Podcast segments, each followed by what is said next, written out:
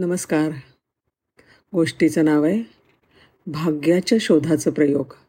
Hertfordshire विद्यापीठातल्या professor Richard Wiseman यांनी हे विशेष संशोधन केलं आहे मानसशास्त्रज्ञ म्हणून प्रोफेसरना समाजात वावरताना नेहमी एक प्रश्न पडे की काही लोकांना असं वाटतं की आपण खूप भाग्यवान आहोत तर काही लोकांना मात्र असं वाटतं की आपलं नशीब कायमच खोटं असतं. असं का असेल? बघा भाग्यवान लोकांना लहानपणापासून त्यांना हवं तसं सगळं घडत असतं. त्यांना त्यांचे मनपसंत जोडीदार मिळून जातात. त्यांना त्यांच्या सगळ्या इच्छा आकांक्षा महत्त्वाकांक्षा पूर्ण करता येतात. आपल्या आवडीचं करिअर ते शोधतात त्यात त्यांना यश लाभतं. आणि जीवन कसं अगदी आनंदी आणि अर्थपूर्ण असं ते जगतात.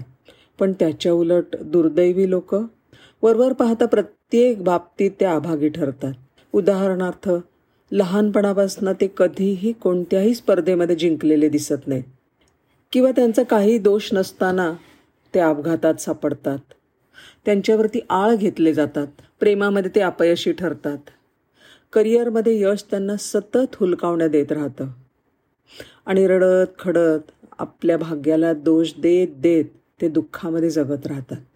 हे सगळं पाहिल्यावर मी ह्या नशिबाच्या अनुकूल प्रतिकूलतेविषयी जाणून घेण्यासाठी एक जाहिरात देशभरातल्या स्थानिक वृत्तपत्रात अनेक दिवस दिली.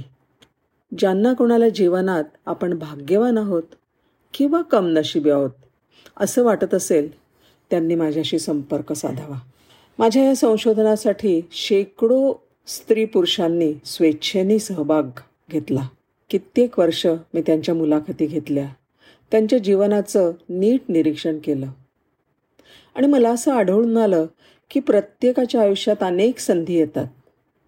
काही जण त्यांचा नेहमीच लाभ घेऊ शकतात तर कित्येकांच्या हट्टून त्या नेहमीच निसटून जातात. हे असं नियम केल्यासारखं कशाने बरं होत असेल? हे शोधण्यासाठी मी एक अगदी साधा प्रयोग केला. स्वतःला भाग्यवान आणि दुर्दैवी असं समजणाऱ्या लोकांचे ग्रुप तयार केले. त्यांना प्रत्येकाला एक वृत्तपत्र दिलं आणि त्यामध्ये किती छायाचित्र आहेत ते मोजायला सांगितलं. खरं तर दोन इंच उंचीच्या ठळक अक्षरातला एक संदेश वृत्तपत्राच्या मध्यभागी छापला होता.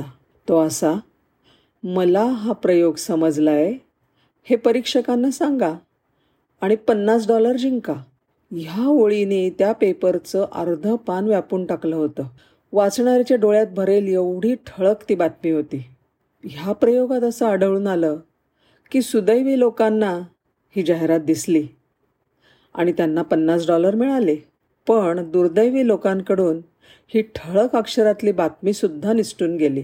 ते नुसते फोटोच मोजत राहिले. कमनशिबी लोक जास्त तणावग्रस्त असतात.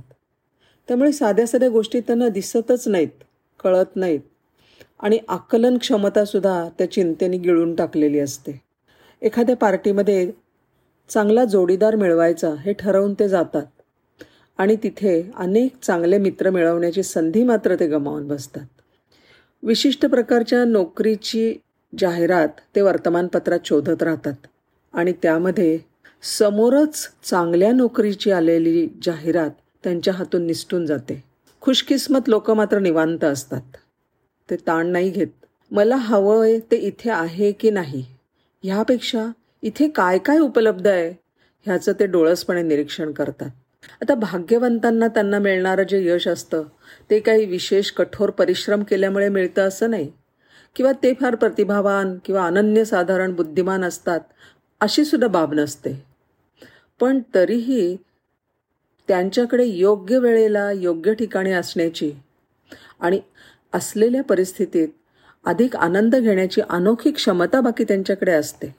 प्रोफेसर वाईजमन म्हणतात तुम्हाला नशिबाची साथ हवी असेल ना तर आपल्या आतल्या आवाजाकडे लक्ष द्या. नवीन नवीन अनुभव घ्या. पूर्वग्रह न बाळगता मोकळ्या मनाने अनुभव घ्या. चांगलेच अनुभव लक्षात ठेवा. आणि नवीन काम सुरू करण्याआधी यशाची खात्री नक्की बाळगा. अरे जगातल्या सगळ्या सुखी लोकांना समस्या नाही तसं मुळीच नसतं. पण आयुष्य जसं आहे तसं ते स्वीकारतात आणि पुढे जातात. चिंता आणि काळजी यात खूप फरक आहे बरं. चिंताग्रस्त व्यक्ती केवळ समस्या पाहते आणि काळजी घेणारी व्यक्ती समस्या सोडवते. धन्यवाद.